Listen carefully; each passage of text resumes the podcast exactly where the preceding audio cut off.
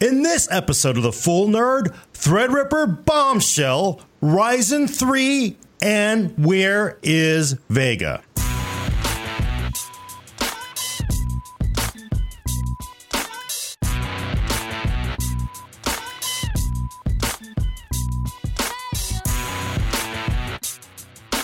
Welcome to the Full Nerd, episode 26, recorded on July 18, 2017. I'm your host, Gordon Mah Ung, with co host Brad Chacos. Hey, y'all. Who just got here from his uh, second job at the airport.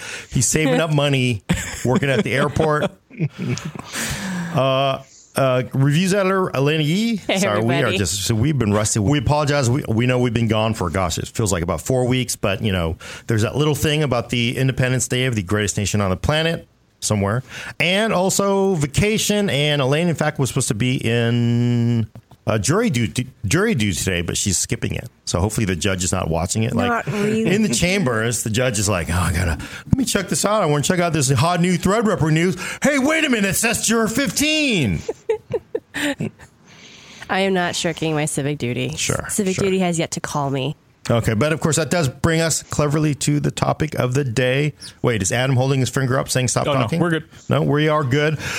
Uh, Threadripper. I, I'm con- I'm describing it as a bombshell. Uh, it's because, of course, I was wrong. But Threadripper pricing, insane, right, Brad? I wasn't. Yeah, no, it's not that I was- insane. Brad- Brad got it right. People could have seen it coming. Brad's sitting pretty because, I mean, if you go back and watch the tape, he even says, I got it wrong with Ryzen 7. I'm going to recalibrate, and here's my prediction, and bam. well, spot first, on. wh- Brad, what is the actual price? There is the 16 core 32 thread chip is $1,000 on the nose. And there's also a 12 core chip that is $800, I believe. Seven ninety. It's a seven ninety nine. Let's not. Oh, Oh, come on. $7.99. What is your bias there, Brad? Trying to make it seem like it's overpriced at at eight hundred. It's seven ninety nine. Which is insane. Remember, just last year we were paying 1700 bucks for 10 core chips. Seventeen hundred and twenty three dollars for Just last year, we were predicting 800 for the Ryzen 7 top of the line chip. Some of us. Some not of us got it right though. I'm just saying, some of us are thinking it could go as high as that, just given the fact that the last the Intel's 10 core chip was so astronomically expensive. Mm.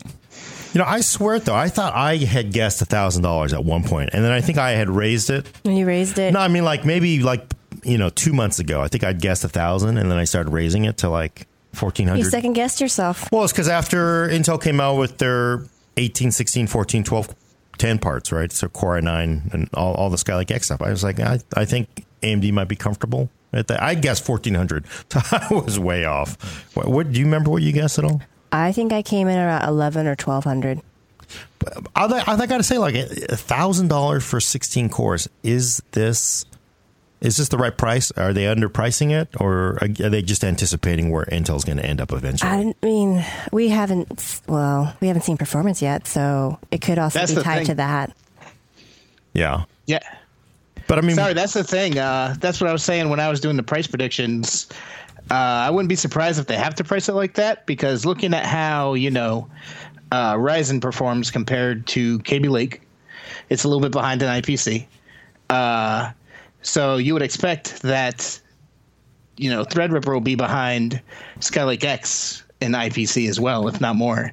So I wouldn't be surprised if it's a little slower in single threads. So they kind of got to make up for it with the multi threads, the lower pricing. You know what I mean? Yeah, but so let me just give you the official specs. Um, so the Thread Rise full name, full name Ryzen Threadripper 1950X, 16 cores, 32 threads, 3.4 gigahertz base clock, 4 gigahertz on, you know, whatever the boost is. You know, I don't know exactly how many cores, whatever, but that's 999. Number 2 part Ryzen Threadripper 1920X 12 cores, 24 threads with F- uh, SMT, and 3.5 gigahertz, a little higher bump on there on that base clock, and then a 4 gigahertz on, on all cores at, at 799. That although I, that's a pretty decent base clock. I mean, com- especially compared to Skylake X. I mean, you know, they're not giving up too much, but they still you're still getting so many more cores. I mean, this is for 999 Intel's giving you uh, i9 7800X, right? So that's their 10 core part, and you're getting 16 out of them. And again, just last year, I mean, 10 core, we were paying 1700 bucks for. $23. That was the top of the line. This year, we're talking about 16 cores in consumer-ish desktops. So that's that's pretty insane. That's a pretty big jump year over year. I mean, especially for for somebody like me who can use all the extra cores, uh, I'm pretty excited for those prices. Uh, especially because we had just built those uh, boxes for Broadwell E, uh, and then people in the chat are saying, "Hey, thousand bucks!" Uh, people are excited about it. Yeah, I mean, it's like just think, just what four years ago you were paying that. Whoops!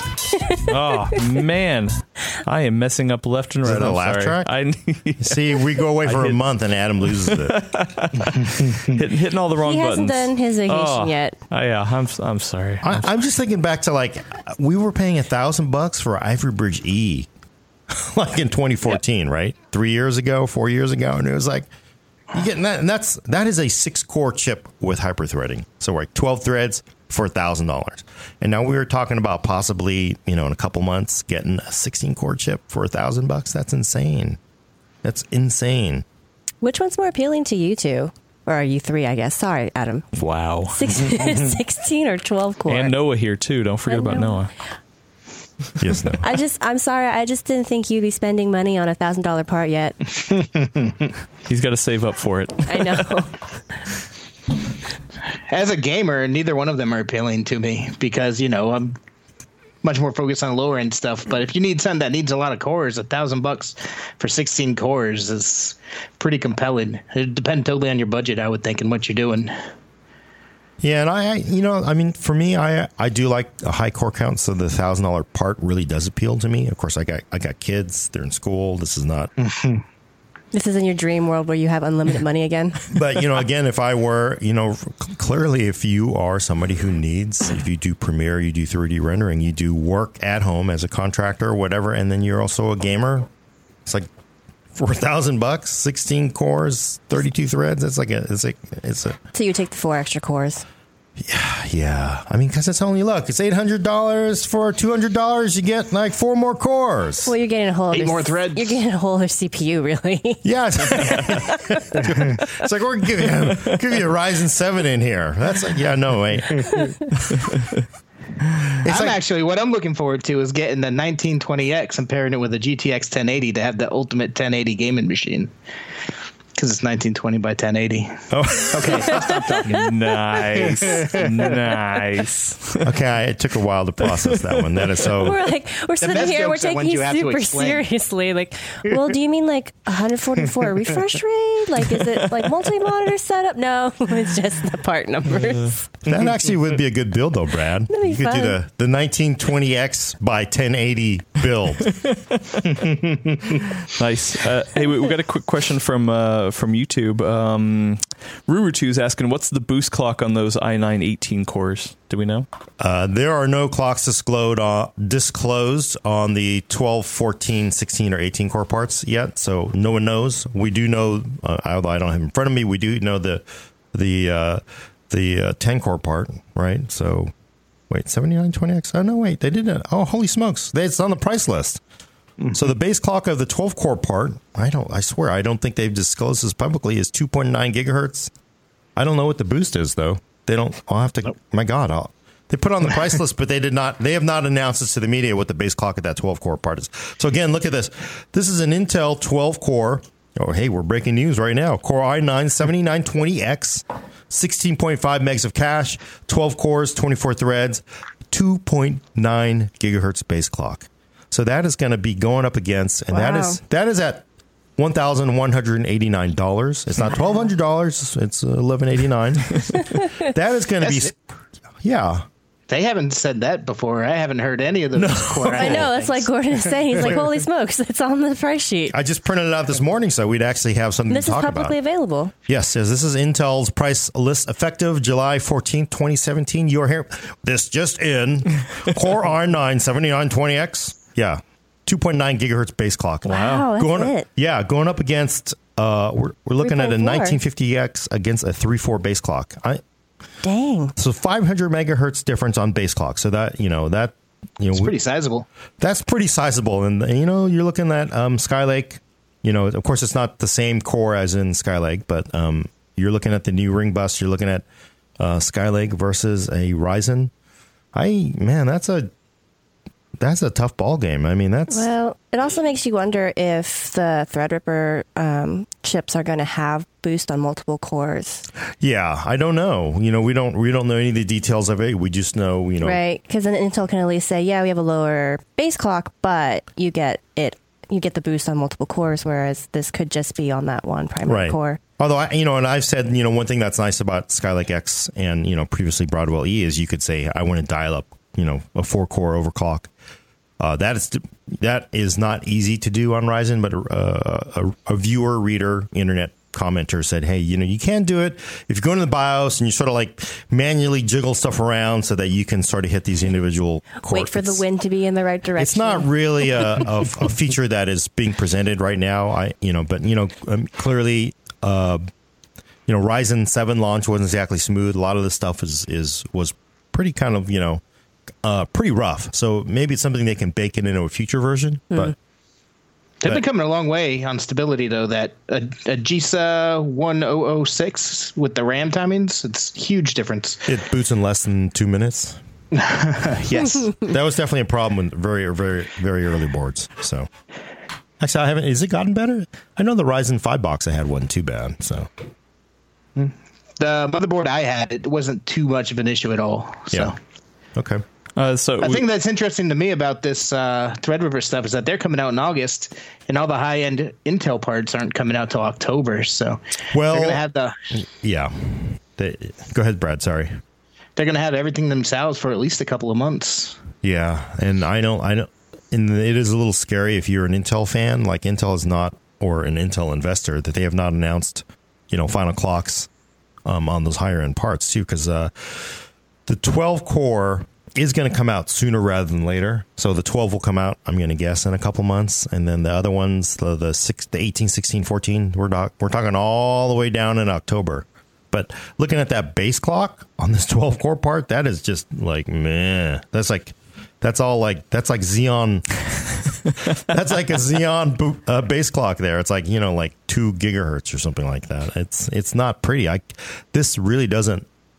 This really doesn't make those the 18, 16, 14 look like they're going to be launching at super high clocks. Especially they're going up against three, four Ryzen Threadripper. and that pricing. And well, yeah, the, and the pricing, right? The pricing is the, the the pricing is definitely the the gut punch. I think more than anything. So, because you know, core, you know, clock speed doesn't always trump core count. Sometimes core count really does make mm-hmm. a big difference. So, uh, Especially for the kind of applications you'd use this for. So yeah, Samsonite Dove on YouTube uh, is saying that AMD stated that uh, four gigahertz boost on all cores. Uh, but he's he's getting some Yeah. uh, some sources on that. yeah, I imagine because I mean that's the way Ryzen previously has worked is all core. It's an all core overclock, so it's not a per core overclock. But yeah, I I think the uh, per- person previously was asking for. Uh, the boost clock on a 79 on the high end p- parts, and we no one knows. No one Yeah. knows what the base clocks are. No one knows what the boost clocks are. So that that's our problem. But yeah, that I don't I don't. Do you guys think? You know, I mean, clearly we don't know. We don't have thread ripper We don't have high end Core i9. Is this over already? I mean, Over is in like no, the who's gonna- war is over. no, not well. I mean, It's all theoretical at this point. We don't have anything in our hands. But I mean, just looking at what we know what Ryzen seven, we know what Ryzen five does. You get yeah, yeah. IPC is you know Broadwell ish range. Some things almost Haswell looking, but uh, thousand dollars, pretty high base clock, and two months earlier. Uh, is Intel really going to sell a 16 core Skylake X to somebody for well, I don't know what do they want eighteen hundred bucks? I forget what it is. It's eighteen hundred. I think it's eighteen hundred dollars. Or or, or seven, Yep. yeah, somewhere around there. It's right around there. At that point, it's like, what does it matter, right? You know? So I, I just don't. I just don't know who's really going to be buying it at that It'll, point. I think it'll be like the same as Ryzen with the core chips. Uh, like Ryzen excels at a bunch of things, but if you want like the if you need the best gaming chip, you still want the 7700K. It excels in IPC and clock speed and everything. Right. And I have we don't know yet, but I have a if Intel is able to get that IPC advantage somehow, it doesn't look like it necessarily at 2.9 gigahertz. No.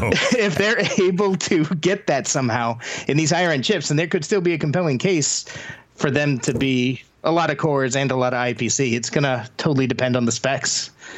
Yeah. No. But Ryzen's is looking, uh, Threadripper's looking pretty good at this point. They're putting their best foot forward, that's for sure. I think for the market they're targeting, which would be, you know, like Atom, it's it's going to be a much easier sell in that regard. But I think in terms of general populace, people who are just watching the space in general, I don't know if it's going to be necessarily a slam dunk for them. Yeah, I don't know though. I got so like when Ryzen seven came out, you know, in the months and months and months of build out, build up to that, and then all the performance benchmarks. I sort of thought like this Ryzen seven, if they came in at the price and performance they were going to do, it, it was over. They were going to obliterate Intel. Like it'd be, you know, nine times out of ten people are going to buy Ryzen. But when it finally came out, we ended up with this weird thing like, oh, you if you want high IPC, again, as Brad just said, you, you do seventy seven hundred um, right? Okay. If, if you want if you want PCIe lanes, then you got to go Broadwell E because you, you still could get you know 40 PCIe lanes, and there was still room for Intel. I mean, there were a lot of really, as much as fanboys hate it, there were a lot of really valid reasons why you would want to buy an Intel part. You know, two months ago over uh, a competing Ryzen part. I, with Threadripper, I don't know. You're looking at 64 PCIe lanes, so that whole PCIe lane thing is out the window now, and then you're looking at you're getting a hell of a lot more cores for like half the price almost, right? So what what I, I maybe the IPC is the only thing they got left, but really if you're doing 3D rendering, you'll give up that IPCs for access to 16 cores. So. I mean, I, I'd say what they have left right now is legacy, right? I well, mean, yeah, no one got people- fired for buying Intel, right? yeah, yeah. Pe- people are still invested in you know those motherboards. They're still invested in feeling like, oh, hey, you know, Intel's been around long enough and they haven't burned me. You know, in some ways that maybe AMD has. So I mean, I think it'll take it would e- even if this stuff you know d- does great, it's still going to take a while. you Yeah. know, for for it to be over, even though the chat says it's over. Yeah, I mean, I mean, the motherboards. You got to get a new motherboard to get into Core i9, and X299 has not been as smooth and stable as previous Intel launches have either. Hmm, so they're that's really not a selling point for them anymore either. No, definitely not. You also have to pick what level of uh, support you want for raid and whatnot too. Yeah, we'll we'll talk about that. I'm going to give you the secret. I mean, there's a big announcement. I'm going to give you on VROC Intel's raid. Big announcement in a in a few minutes. Uh, you can you'll have to wait for it though. That's how big it, that's how critical that information is.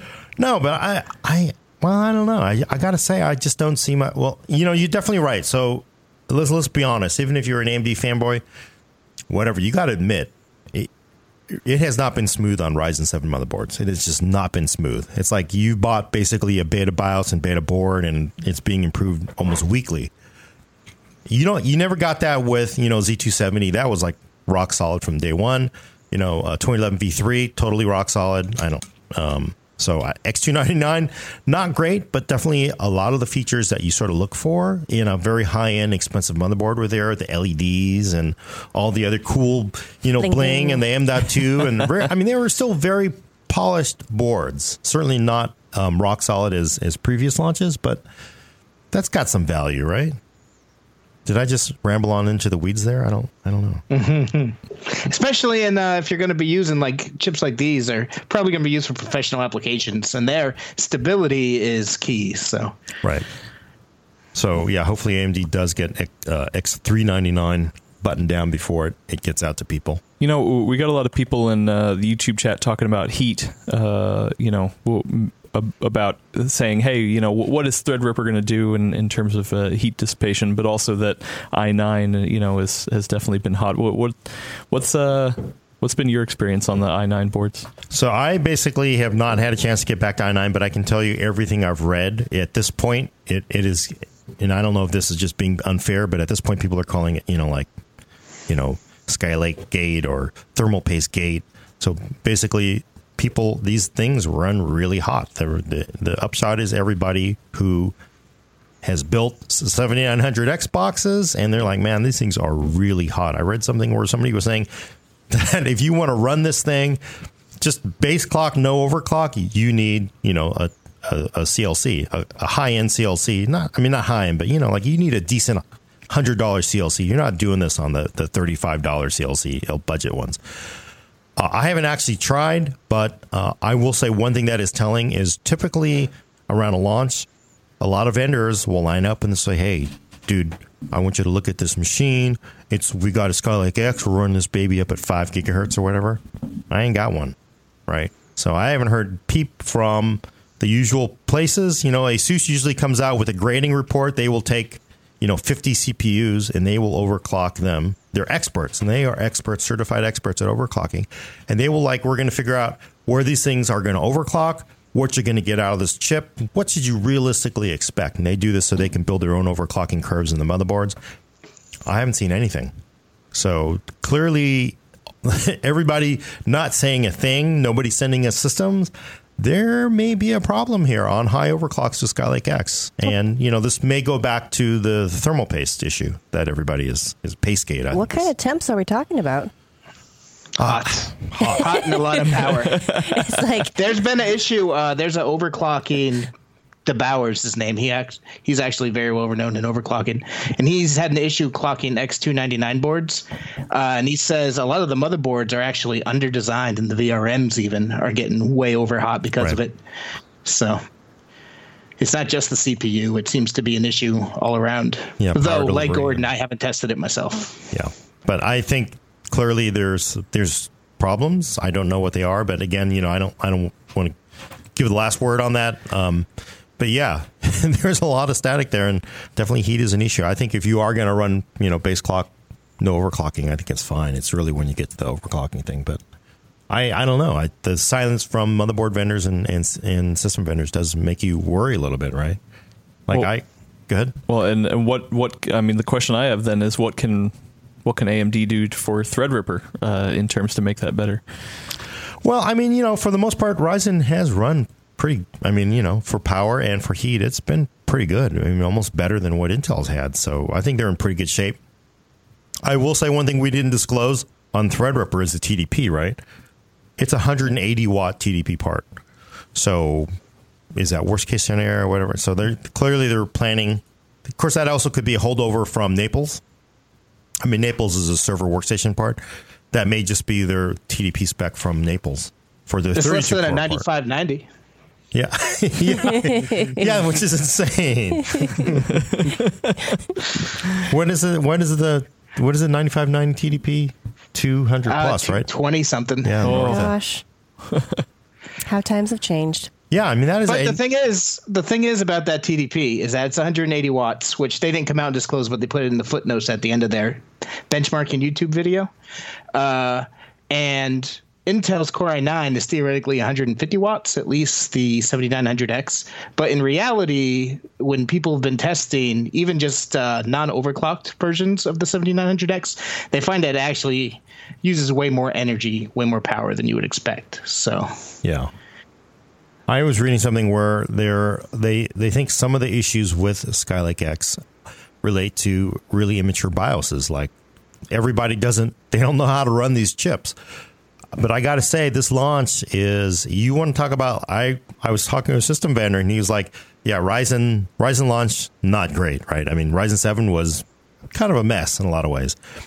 And Intel came along and basically said, "Oh yeah, we could do worse than that." X299. Oh, Everything's a competition. Yeah, they're like, we're, we're going to be better than making a worse launch than you, AMD.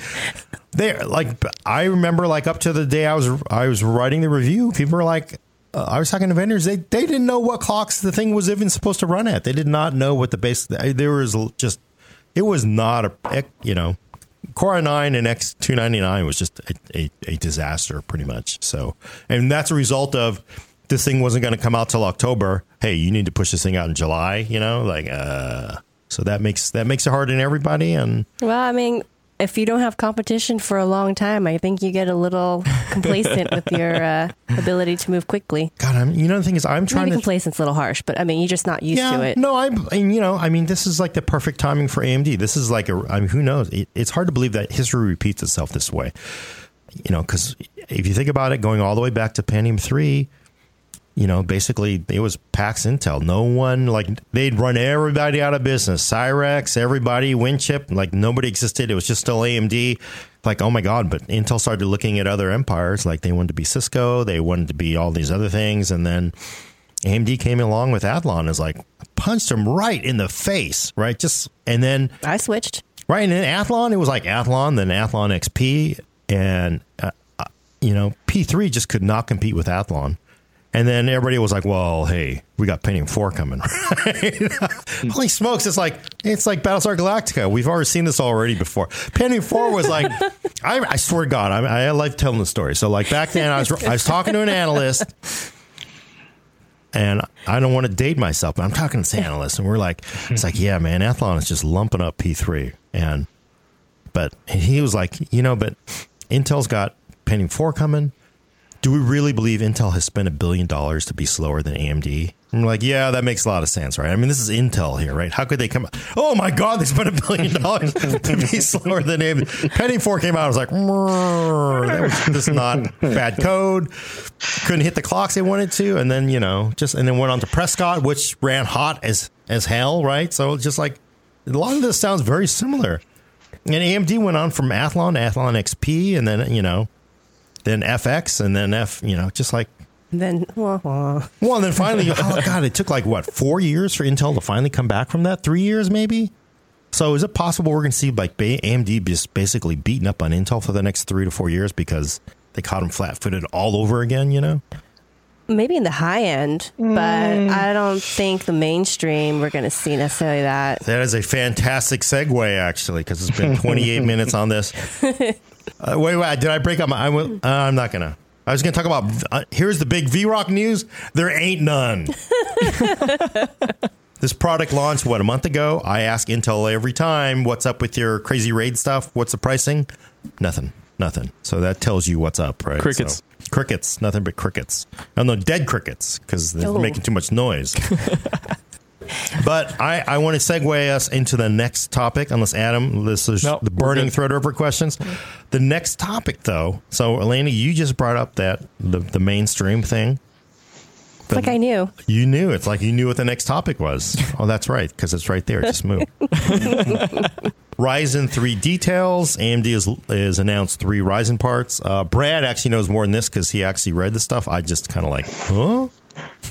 Brad, what are the details here? All right, so uh, AMD announced two Ryzen 3 chips, uh, and they're actually launching next week on the 27th. Uh, the Ryzen 3 1200 has a 3.1 gigahertz base clock, and it can go up to 3.4. Whereas the Ryzen 3 1300X hums between 3.5 gigahertz and 3.7 gigahertz. Uh, but the big news is they're both true quad core chips. So Core i3 chips are dual core with hyperthreading. AMD's Ryzen 3 chips are going to be true quad cores. So that's really interesting. But um, they're they're for no no SMT though, right? No SMT, no SMT, no, yeah, no hyperthreading, but it's not hyperthreading, it's SMT. Uh, they didn't technically disclose in the consumer version like the TDPs and stuff, but they actually kind of snuck it in to uh, Ryzen Pro launch a few weeks back, and those rated them at 65 watt TDP. So I would expect the consumer version to be the same. Um, the one thing they didn't mention whatsoever is price. So that's still the question mark with it coming a week from now. What I want to note though is um, construction. Do we know anything about how these things are made? Because you know Ryzen five seven or you know two two two parts with a with a fabric. I'm not sure. I believe the whole idea was to keep using the dual CCX design, but I'm not 100% sure that's not official information. Don't quote me on that. Okay, but I guess it makes sense though because they sort of they have their their full Ryzen seven parts, eight cores, and they have two full working CCXs, right? So 4 4 mm-hmm. connected with the fabric, and then you do Ryzen five where you have you know two CCXs with one of the bad cores that you know failed on the assembly line. Now we sell two of those as Ryzen Ryzen six, Ryzen five. Gosh, Ryzen five, and then now I imagine like, hey, we've got we have dies where two of the the cores are failed mm-hmm. let's sell them as as Ryzen three, right? So you have two two two parts connected with a fabric. So Yep, that's what that's what I would guess too. I believe they've said that's their intention, but again, I'm not 100 percent certain on that. And it's worth noting that there are some quad core chips in the Ryzen 5 lineup. Oh, really? Um, but they have simultaneous multi-threading. I almost said hyper-threading again, Oh, but they have SMT enabled. So, and the cheapest one is the Ryzen 5 1400, which is 170 bucks. So you could expect these to be quite a bit under that. Do you have any uh, pricing predictions? Do you think? Oh, we're gonna do that Any again. we don't have to. I'm just Brad asking. wants to win all the things. Okay. uh, let's- Well, no, let's- what do we think it's going to be? Whoa, whoa, whoa, whoa! Well- I, I won. Let's just say I won for Ryzen, which was the, Yeah. the big one because no one knew Ryzen what 7? to expect. Ryzen seven. Uh, well, there's a key piece of information we haven't mentioned yet, I think, right? Which What? is these come with no integrated graphics. Oh, right. That is That is actually a really big. So I feel like that really is going to play into the pricing because Core i3, you do get IGP. Right. Yep. So I, I'm actually kind of fascinated by the fact that it doesn't have this because, as Gordon and I were saying earlier before the show, this really makes these gaming chips, or at least it forces you to have to buy an external graphics or an, a, a, a separate graphics card.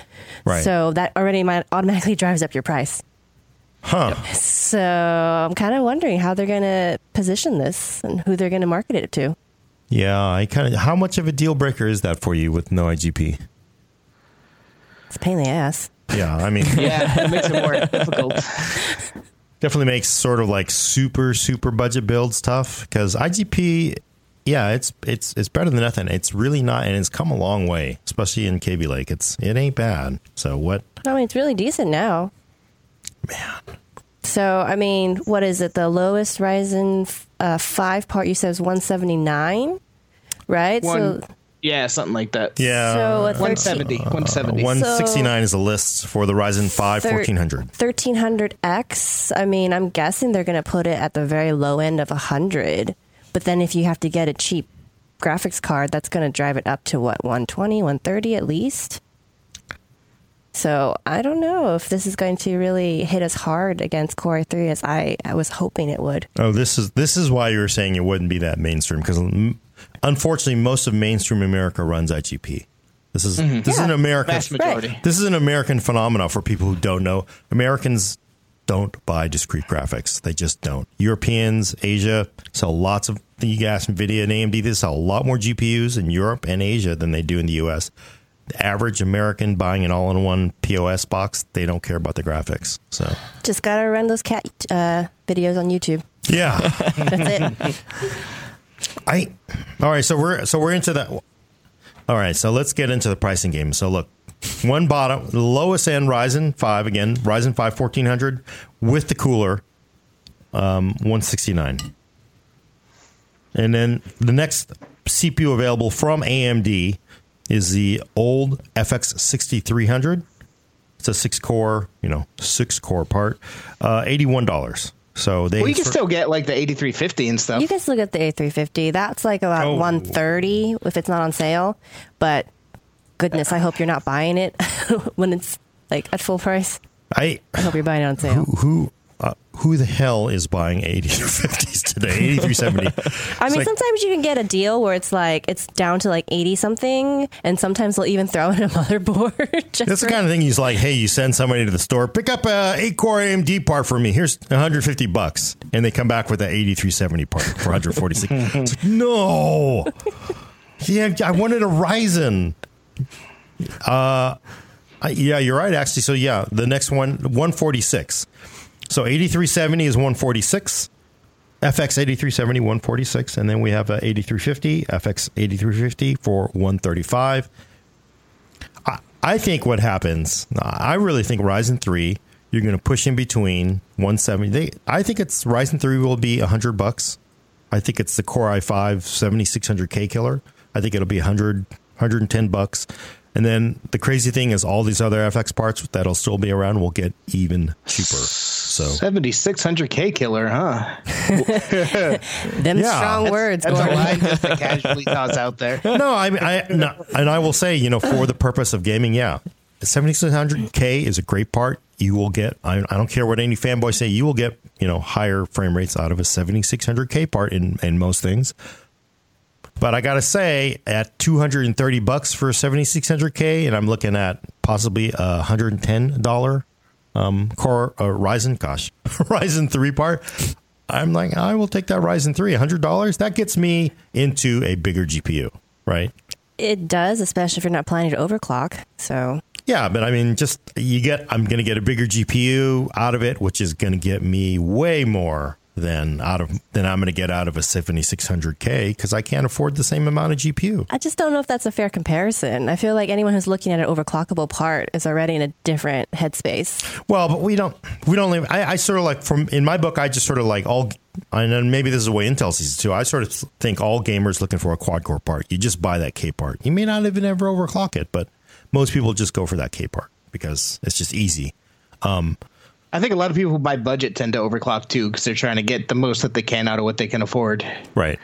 You can get very good overclocks out of a K part, right? So, I mean, these are high clock parts. They're great chips. But I got to say, for gaming purposes, you're looking at if you could get the next step up GPU. If I'm looking at a, a 1070 with a, a, a Ryzen 3 versus a 1060 with a 7600K part, you know, of course, that's not all the way to a, a 1070 part, but Sure. it certainly gets you a lot closer, right? Sure, but aren't you giving up some of that overclocking ability because Ryzen doesn't overclock as well? I, we don't know. We don't. Well, we don't know how these Ryzen three parts That's are, true. are I'm just saying based on what yeah, we've seen. It hasn't overclocked as well as Kaby Lake, but for the most part in gaming, I would take the faster GPU almost you know nine times out of ten. So no, Yeah, what happens to those FX parts? I think they just get pushed down out. lower and lower. I mean, they're gonna they'll they will they will get pushed down into fighting with you know Celeron and Pentium parts. which- Basically, just uh, everything must go. What? yeah, Yeah, they said at least when Ryzen first launched, they didn't weren't planning on killing the FX line. So I wouldn't be surprised if they wind up being the Celeron competitors. Yeah. I mean, and the crazy thing is they actually have seller. They still sell Athlon X4. I'm going to guess those will get pushed into, you know, developing markets and FX will probably get pushed into fighting with the Celeron Pentium. But, you know, they have the same problem there too is um, there's a lack of age IGP on FX. So I think there are, there might be some, I don't know if they even have chipsets with, with graphics anymore, but so it is a price to build. Yeah, I mean, I think you know that's an, that's the next shoe, right? It, AMD's like a Imelda Marcos with the shoes. There's going to be an APU coming out within three months, uh, and that really is the part that's going to compete with a lot of the a lot of the i3 parts because you're going to have an APU that arguably could be more powerful, and you're going to get four cores. So And it has the integrated graphics Yeah. for all of us Americans who are too lazy. Yeah, but I mean, it's, deal with discrete it's going to be that's the part that's going to go into the the lower end, you know, parts, the entry level parts, and it's going to probably be fairly decent. And you know, the next shoe after that is laptops. As much as desktop people love to talk about desktops, laptops is that's where all the action is. You're looking at, you know, That's also this quarter. yeah, man. If they if if if AMD can really get lap uh, laptop CPU accepted by a lot of OEMs into higher end builds, like you know this uh, beautiful HP here, not Apple, by the way. Um, they they're really going to rock Intel's world with laptops. So servers and laptops. I God, I don't know. It's just it's going to be a rough couple years for Intel. It feels like that's I don't know. I should stop talking. Somebody else should say something. Do we have any questions, or is it just crickets in the? Uh, No, no, no questions. But man, there's yeah, there's a lot of chatter. There's there's people talking about the uh, the lack of IGP. Uh, you know, pe- people are giving their own predictions on price. It seems like 130 uh, is, Oh, is what what people are uh, Oh. predicting. Oh wait, I'm the only one who put my money in. Oh, Everybody else That's ante up. Everybody else ante up. what do you mean? What'd you say for price? Well, I actually didn't give a specific number. I said low hundred, so let's say one ten. I guess 110. You can't guess that already. Fine, one hundred five. Price is right. I think rules. hundred dollars for the th- Ryzen 3 1200 and 120 to 125 for the higher end one. Oh, I should specify which chip is which. All right, so I'm going to say, but I 1300X for 110, 99 for 1200. Man, yeah, yeah. that's And who's saying aggressive, 16 man. core part for thousand dollars? Like, hey, you're high. We're crazy. If this is Price is Right rules and I can't actually duplicate somebody else, I guess I'm going with 115 and 105. Just for kicks. All right. my, so my thoughts 5%. are in uh, the Ryzen Pro uh, lineup, they compared the 1300X versus uh, the Core i3 7100. And the Core i3 it beats the 7100, but it's 117 bucks, 119 bucks at Newegg and Amazon and stuff. So I would think the 1300X would be just a little bit above that, even without IGP. All right, you know, actually, I, I will I will vacate 110. All right, you can have 110. I, I'm going to scale it back. 1300X for $99. I'm lowering that. You know, I, I gotta admit, I'm too I'm too scared to actually go that low because I think, oh my god, Gordon, that's a 12 little. Ryzen 3 $1279. What's it going to take to get you into this CPU today? Don't walk off the lot. Sign on the I mean, line. the thing is, brand new I'll throw in what the you're saying is kind of crazy, but I can see the logic behind your crazy because given their philosophy with just how much they're slashing and burning with Threadripper, they could take that same approach with Ryzen 3. Right. They're they want to just be as disruptive as possible and disruptive not $79. $79 for Ryzen 3 1200 4 cores 4 threads 3.1 base 3.4 turbo unlocked. Dang. I could I could get more behind that if the cheapest Ryzen 5 wasn't 170 bucks. Like that's a $70 gap It is. family to family. But it seems like they are revising their playbook constantly. So mm-hmm. who knows, right?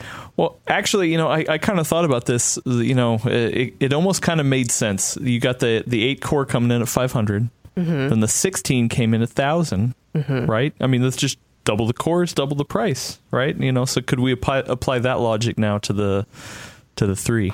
No, because No? if you just have to, it to be 250. Well, it's one quarter of the thread count of a, of a Ryzen 7. So it's 125. which is the number I said. Yeah. But wait, wait, Ryzen How 7 tidy. Ryzen 7 uh, is what 330 uh, and you're looking at one quarter of the core count. You know what's crazy? You can actually buy it now for $270. I was looking it up today. Yeah, they've been starting to do sales, the Nice. retailers. So what's 25% of that? Man, Why you gotta make us call, do math? you can't ask math questions like that on the fly. $79. Actually, I think Noah could answer this. Seventy-nine dollars. Wait, Adam is not guessed. Adam, put in. You need to Oh, ante yeah. up. You need to ante up, man. Yeah, I'm I'm gonna go with I'm gonna go. Wait, but somebody already took 125, right? That would be Brad. Uh, yeah. Okay. Yeah. Because I, I'm- I was going to go with that logic. uh, so I'm, I'm my money is that Brad is going to be on the nose. That's where I'm putting my money. So you want that same? Not willing to. Yeah. I'm, I'm, I'm doubling down on Brad. And you're one ten and one hundred five. No, I'm going with 115, 105. No, it's going to be seventy nine. I don't think there's going to be a $10 difference. $79. I'm just picking We'll random give you numbers. the cooler too. Fine. LEDs on it. 115.95 there. Gordon's going to be right because so far it's always been the lowest pick that's been right. I know. They, True. It's true. AMD is watching right now. They're like, "Oh, well, if Gordon says it, I guess we'll just yeah, do that's it. oh, hey, yeah, let's. That's how they. Oh yeah, hey, you know, Lisa wants to meet with you tomorrow morning. Have you done your market research? Oh man, I was out drinking last night. What did they say in the full nerd? I'll use that. Seventy nine bucks. well, this seems kind of low. hey, you know what? You, you, Gordon, though, you do have some uh, people in the chat that are uh, that are backing you up on it. So I gotta say, it's like Can you imagine though if that actually happened? Holy moly! I just and the thing the thing that's crazy too is I was just looking at the Intel price list and Intel has just they are just like we ain't moving. I mean, yeah, I mean the 10 core part came down seven hundred dollars, but that original 10 core part was just like playing around, like we don't even care. but they're really their price is two thousand bucks for the 18 core part. Is it two thousand or eighteen hundred? I forget. No, it's 2000 for the Two top part. 2000, yep. They are just like we ain't moving. We're just not. No, We like money. just we are not moving here. And I just between Threadripper pricing and the Ryzen three, I just like man, I just, whew, man, that's just too exciting. All right, so we, yeah, it'll be fun. so we'll find out. Hopefully, and we'll let you know here. We don't know it- this information. We we have not been briefed on any of the pricing. We're just guessing here, pulling stuff It out. is launching in nine days. In So nine we'll days, right? We'll So- find out soon enough. Hopefully, we'll know the price. But yeah, I think it's going to be disruptive. And AMD is just like on the CPU side, super exciting. All about messing Intel up. On on the next topic, maybe not quite as exciting. Should- yeah. it's- oh, look at that. Alaina's got the segues I today. got I'm going to give her the segue prize Man. today. So, so the next, we're going to kerchunk over the next one. Kerchunk. Vega FE Performance. And of course, there really is like, where. Like, where's Waldo, man? Where, where's Don't make a Brad again up. has, of course, been doing his job and keeping up with what is going on. I have not. I mean, I have actually touched FE.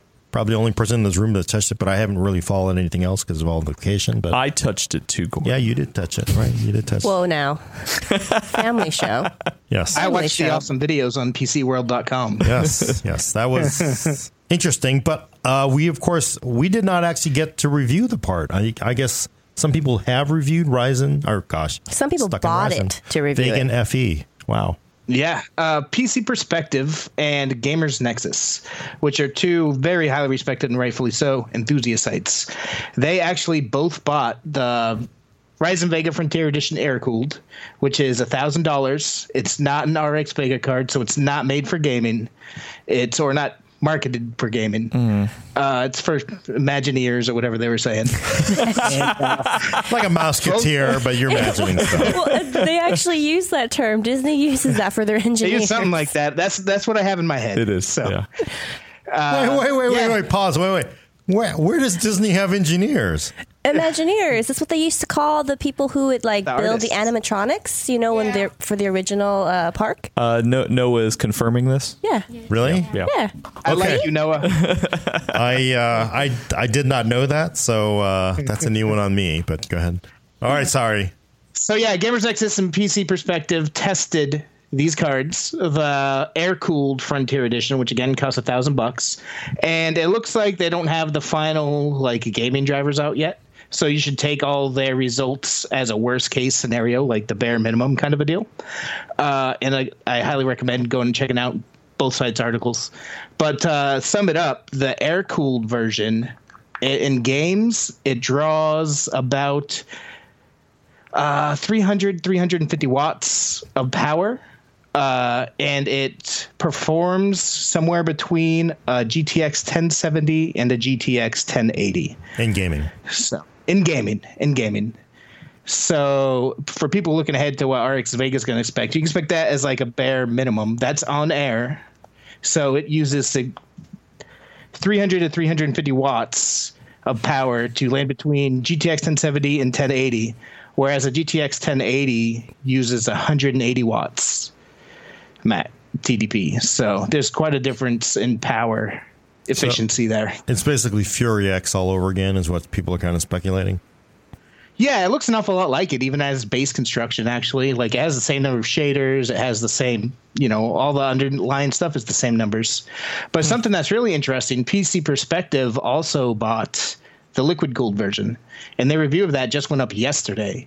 And even though both the liquid cooled version and the air cooled version are rated the same, uh, it performs much much better under liquid cooling. Because under the air cooling the card would throttle and it would only go up to 1440 megahertz in typical power in typical gaming situations. Whereas under liquid cooling it would go all the way up to its max 1600 megahertz. Uh, usage so it was able to hit higher frame rates and it actually pulled a little bit ahead of the GTX 1080 in PC perspective tests. And that's again not using final gaming drivers. There's a question whether or not it's using the drawstream binning rasterizer yet. We're not sure that's in there. So that's pretty intriguing data for what we can expect out of the RX Vega when it launches the end of this month actually just Yep. a couple of weeks Not And I- too far off. And I guess uh, Jacob in, in YouTube saying that Gamer Nexus did some uh, undervolting testing. Uh, have you looked in on that? Yeah, and that's really intriguing. Actually, they did uh, some undervolting testing, and they were able to undervolt it and get better performance, just like you could with the Fury X. So save some power efficiency that way. So that also just came out yesterday. Both those sites, go check them out. PC Perspective and Gamers Nexus. They both bought those, and they're doing some great work on them. Yeah, good. I mean, you know, both super smart guys. Ryan, although I understand Ryan is actually standing in line at um, Newegg right now to return the card he bought. But I'm just kidding. Ryan would never do something like that. I just, I just like review this. "Oh, I didn't like it. Uh, it runs too hot. Uses too much power. Reason for return. Yes, but Speaking of So yeah, they're actually power- AMD's actually showing off RX Vega today in Budapest. Oh. Before the official launch at SIGGRAPH at the end of the month, they're going to three different places to show off the card and let people actually play with the RX Vega before it's announced. So So, Brad, speaking of too much power, the Mm-hmm. overclocking, that was kind of crazy, right? Because PC Per did Yes. the overclocking and the what, like the power draw is kind of insane. Didn't it Yeah, go up like so- almost 100 watts or something? Yeah, so uh, this was uh, off the top of my head. I had the liquid cooled version because I was just reading that yesterday. And there's a BIOS switch that you can toggle, and it'll draw either 300 watts or 350 watts. Um, they obviously tested with the 350 watt one because you might as well get as much performance as possible. But they also overclocked the card, and it drove power consumption all the way up to 440 watts. So that's, Okay. you're- I did remember that typically correctly. these days i like when people ask me for what do i need for a power supply in a, you know a pc i say if you're just sticking to a, a modern cpu and a modern gpu you could probably get by with 650 watts you might not be able to with RX. Vega. Might We'll not be able What what, to. what about that? Especially Uh, if you put it in a Skylake XPC. or what, what what if you use Gordon's uh, you know built-in uh, or the one that comes with the case? You, you think that'll be good? which one? The uh, The, your power supply that that comes with the case. oh, your budget, your budget saving method. Yeah, that's Yeah. not going to happen. But I'm just like, yeah, I mean, I'd be awesome. That's like to me, that's like the awesome build. Is like a crossfire. awesome for the power company because they're going to be able to just Across- milk you for money. a Crossfire Founders Edition in an overclock 7900X. I miss the days of 1600 watt power supplies not being enough. It's a good thing they're gone because one of the side effects of mining, actually, you know how all the GPUs, like you can't buy them right now. Even Yeah. the GTX 1080 is starting to go up in price. Oh, jeez. Um, thousand watt plus power supplies are ridiculously expensive these days. Really? Wow. Yeah, because they need those high end juice to power all that stuff. Wow. I didn't think about that. That's that's Man, On the plus side, it sounds like RX Vega will not be appealing to miners. you would really you would legitimately need a 1600 watt power supply. It sounds like for if you're going to run an overclocked FE with a 7900X, you would need you would need a high amperage 1600 watt PSU, right? I mean, and I think that was the most that ever was sold to the public was yeah. because you're sort of yes. at the limit of, of 20 amps at the wall. so, Jeez. but- man, those people mining, they're going to be bringing that stuff to the office. Is- I, I gotta say though, is this like is this like looking really bad? Because I mean, that's Fury X. You couldn't get the damn things, and it ran hot I as mean- hell. Is this a repeat of that all over again? I've always said, as as long as well as many other people, that there's no bad graphics cards. There's just bad graphics card prices. So if they price this right, I mean, you, they could still sell some. Um, the question is, how cheaply are they going to be able to sell these for? Because they have the big die, they have HBM two. To get the peak performance, they're going to need a high end cooler or liquid cooler out of it. So we'll know more soon. It launches the 30th or 31st, I think. I forget when SIGGRAPH starts, but it's gonna it's if it if you know the RX Vega performance aligns roughly to the Frontier edition, I would guess it to fall somewhere between the 1080 and 1080 Ti with optimized drivers and whatnot. Uh, so it's gonna depend on pricing. And who who's still around buying, you know, graphics cards in that price range at this point? People who have FreeSync monitors, people who are lagging behind. I don't know if this will necessarily drive people to upgrade from their GTX 1080 to a Vega. You know what I mean? Yeah, yeah. Because those have been out for a year. So How you know you alluded to this a little bit in the uh, in the video that we did when they they stopped by, but uh, how come their AMD is able to be so pushing the boundaries on CPUs, but GPUs is just not they're just not getting there. Well, I, I think it's it's very similar. You know, I think the CPU turnaround started you know earlier and I think the GPU turnaround started after the CPU turnaround. I mean, that's probably Raja didn't take over. They didn't even have RTG till I think well after you know Ryzen was probably on the all already in the works. So Mm. that would be my guess. And you know, AMD has been a traditionally underfunded company. Their their stock had been in the in the dumps for a long, long time. It's doing great now for AMD. So I think it's tough. You're competing against you're competing against Intel and Nvidia. You know, so and competing Nvidia, and they play hardball, and they they they have not made They- a bad product in a long time. I can't remember the last really They- bad in, Nvidia product. I mean, I do remember it. Four series cards, Yeah, the that was a long time ago. That was a long time ago. So They have not been complacent. So, so there's no the- way. they were able to catch up to Intel because Intel's kind of been resting, but Nvidia has not been resting. Right. So there's no way you think they can be disruptive like they have on the CPU side with Vega. Oh, Mean, like saying it depends. No way it, it all depends on final performance and price point. I would say going back to that point, could you also, to Adam's question, that is, could you also just say that it's just a very different approach on both sides? I mean, like CPUs, they're basically taking the existing playbook and just catching up and doing it slightly better. Whereas I feel like on the GPU side, they're trying to push some technology that's new, which is a lot harder. I mean, HBM2, like, aren't they having yield problems? I thought I read that somewhere that Yeah. it could be a yield problem. So that's an issue. Um, they're going to have to get that up and running in a way that, you know, NVIDIA doesn't have to deal with because they're using stuff that they already know and can just refine. Yeah. So I feel like that's two different, entirely different games that they have to play on each side. Well, and then also, the other thing I got to say is Intel is a lot larger. I mean, they're huge, right? They're the number one chip company in the world. They don't turn on a dime. Nvidia, is, despite it being a pretty good sized company these days, they seem to turn like a Ferrari, right? They're like, because I swear to God, they're like, okay, we got it. RX Vega's ready. We're going to do it for, you know, $550. And then like three hours before, NVIDIA will come out and say, 1080 Ti, $300 now. It's like, No! Right?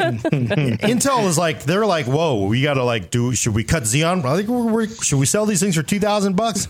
Let's have some more meetings about this. I'll see you in conference room 578 in RNB in four hours. Well, okay, you know, NVIDIA's like, just do it, you know? And and then and they, they and they've done this so many times where NVIDIA will come out like, we're not going to cede any ground to you.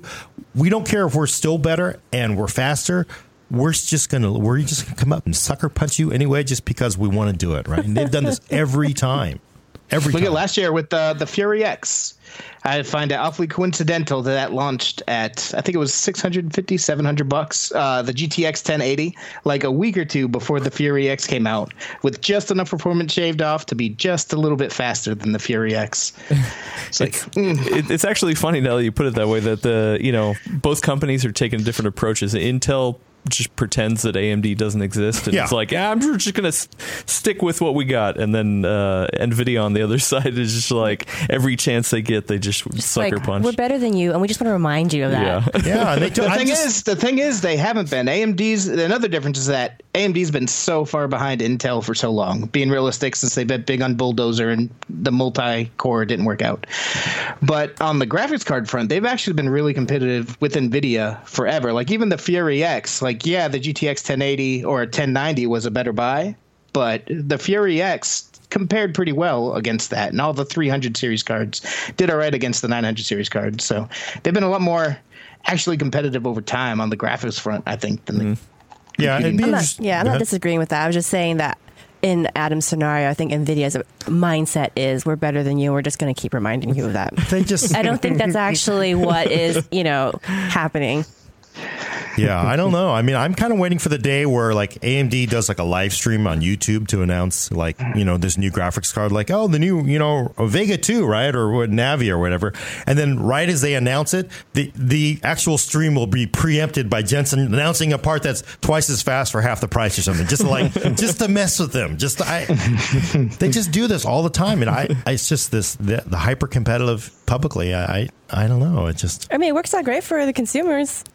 Yeah, So it is good. I mean, competition unless is great. you're an early right? adopter, then it's a little sadder if you Well, actually after- care about price. have to revisit this after the consumer versions come out. I'm really curious to see whether or not the SIGGRAPH announcement, like, hey, we'll launch this at SIGGRAPH at the end of July. I'm really curious to see if that's a hard launch with like reviews and you can go buy it, or if it's once more, hey, you know, here's this, here's everything about it. You can buy it in two weeks and just punt it a little bit farther down. I'm not 100% sure what it's going to be yet. But you know, I, I do also so some of this when when you launch a product, you know, I've been covering this long enough. There's it's managing expectations. So Vega has been a long build up, right, for Yeah. a year.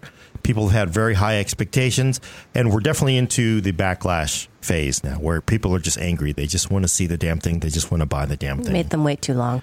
So the you make them wait too long. But you know, I, as much as we sort of in the media we see that as bad because now everybody's grumbling, everybody's on YouTube and Facebook, and they're all angry. Like, you know, three months they're saying great things about Vega. You can take advantage of that because it helps reset expectations. Because if they can't be 1080 Ti, but they come in at a really reasonable price, then it's suddenly a win again. You know, Right. Which was kind of their approach with Polaris. yeah. Uh, the the, the early- 580 parts, the or 480. 480? Yeah, Yeah. I wonder if they can. I mean, for all we know, you know, definitely the gaming performance of FE. You know, of course, it's not a gaming part, but could they also be sandbagging too? I mean, once you get final drivers and Yeah, well, I think it, I think there will definitely be gains on that front, but it's good to view this as the bare minimum. Like I said, like I you could expect more. I wouldn't expect less out of this, out of the flagship part at least. okay, so then let's let's because we love doing this game. How, wait, how much paper am no I going to have to eat this year? we need year? to write these down. We have not eaten this paper yet.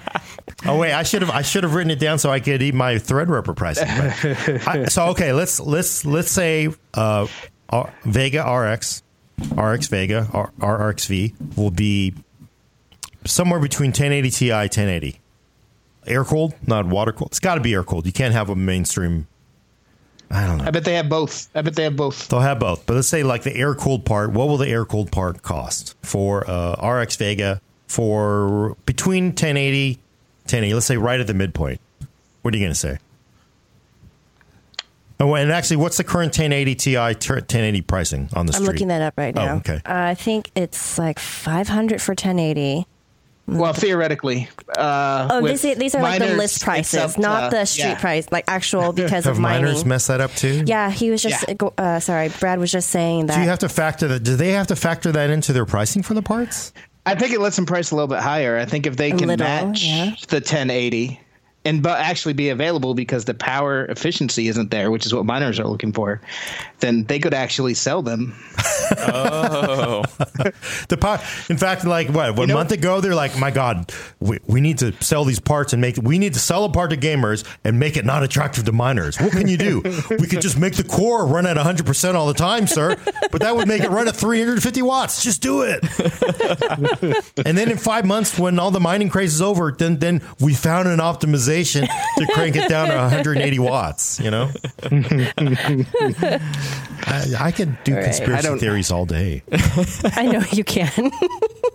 I have no idea what this is going to cost. All right, so I I can't- in theory, 500 for 1080, 650 for 1080 Ti. In theory, right? List Right. Yeah. street. If you list, can get list price. All right, Yeah. so let's. I'm going to say. I'm going to say 500 RX Vega. The reason why is because they're going to anticipate Nvidia coming and try to mess them up. So Nvidia will probably cut 1080 Ti to 600. RX Vega will be 500. 1080 will be 400. 1070 moves down even lower. The part that kills me is the expensive components because I know what I think they should price them at, but I don't know if they'd be able to price it there. yeah. So yeah. you think it'll in, be in eight an gigs, ideal right? world, I would think a liquid cooled Vega flagship card would be 550. I would think an air cooled Vega card would be 450 with room between that for vendor add-in board partners 450 and 550 you know what i mean Wow. and if they have the cut down 56 cu version um somewhere between 300 and 350 for that because the 1070 is 380 450, really, Brad? That's pretty Yeah. steep. Steep Like, or like, like in cheap? terms of like going down Oh, the okay. the price range. Because I was going to actually say 550 and 500, just because I'm not sure what H- what HBM two is really costing them. Five fifty for the water cooled one. Air uh, water cooled, yeah, and then air cooled be five hundred. That's pretty close. These are. I want to say this again. That it totally depends. We don't know what the final RX Vega performance Of course. is. 'Cause We're I- we just- can't judge it just off this. We're we're just, feel just, like I should say that doing again. pricing for the sake of pricing because we've done that for everything else so far on the show. why not? Why, I- why I- stop? I suspect people watching realize that these guys don't know what they're talking about. Their pricing, they're so off. But yeah, I I still think I still think five and six. Water cooled just because it's expensive for the cooler. Um, six hundred for that, five hundred, and these are eight gig HBM two parts. I don't think right 'Cause they can't go sixteen gigs at that price. It just seems it's got to be eight gig an eight, eight gig stack. Of course, that kind of hurts bandwidth too, but I What what's the pricing for the the other cards or the RX cards? uh, five eighty is well It tops out at 250 in theory. theory. gigabyte. Yeah. yeah, Okay. in theory. Yep. You want to you want to weigh in here, Adam? Put You some know, I, money I'm trying to put. in it, You know, like- I'm just trying to put some. Get in the poker game. again. Yeah. Or are you yeah. just going to ride uh, along with Brad again? You know, I, I- I was actually going to say 450, uh, but then I was thinking, okay, you know, the performance of the 580 uh, for 250. Uh, you know, could could you could you say, hey, Vega at twice the price? You know, uh, oh, that's that's a harder sell. I I'm gonna, you know what? I'm gonna go with Brad, 450. Sorry, I'm, I'm I'm copping out. yeah, you must be really fun in Vegas, Adam. Like, He's uh, doing all the math. sir, my chips are on that number. No, I want that one too. That's not how roulette is played. You see, I put my chips on this number. I win. You can't also stack your chips on my chips. That's not how it works, sir. No, I, yeah, I, I actually th- this one's hard because I, I think it's it's different with the the HBM2 stuff because you know it's like w- without that I think they they would try to even further undercut at 400 or something. But yeah, I mean the Yeah, like if they, if they if they got to worry about HBM2 is cost, expensive combo. yeah, Yeah, it's going to be hard to get. Although I, I think I sent you a news release I got from Samsung. They're saying, hey, our 8 gig, 8 gig HBM stack uh, is shipping now or something. I forget. I didn't read through it all, but Ramping up.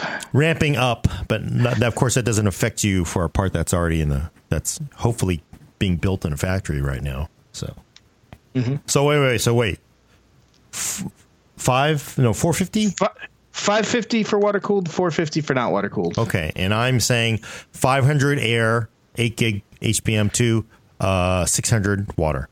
And Alaina is I am apparently vastly underpricing what it costs for liquid cooling, but I will still stick with what I said, which is 550 and 500. and Adam stacking his chips on on Brad. So yes, so we hopefully we'll find out um uh what and very soon and uh Yeah. 30th, you said? 12 days. 12 Yeah. days, a little under two weeks. and we'll come back here and discuss. And we do have to have the day of reckoning for eating the paper. yeah, This God, this stomach. is I have we all put guesses down, but I genuinely have no idea what they're going to price this at. Like this is the first like before I always go like, "Oh, I got a good gut feeling about this. I think it's going to be here." Even with Ryzen where I ended up being a couple hundred bucks off, you know, I felt comfortable saying, "You know, I think it'll be 700 bucks." But here I I genuinely have no idea. Yeah. That seems hyper aggressive though. 450. To me, that's that's pretty aggressive. Even though it's only 50 bucks, but that seems Well, I mean, the GTX 1080 is 500 bucks and it's been out for a year and it uses half the power. Yeah, but if they're a little more than that, you know, Yeah. all brand new Yeah. fangled stuff. Plus, you know, uh, it's new. It, seems like it. And, and also, HBM2 does also limit the availability of them. So pricing it higher Yep. keeps the demand down a little bit. So I'd be annoyed if I bought the uh, Frontier Edition right now because that card's a thousand bucks to what fifteen hundred bucks, and they don't even have the final drivers yet. They're like they get the beta version and get to pay two or three times as much for it. yeah, but you know, it's not a gaming card. It's not a gaming card. That's sort of the their whole play with that is.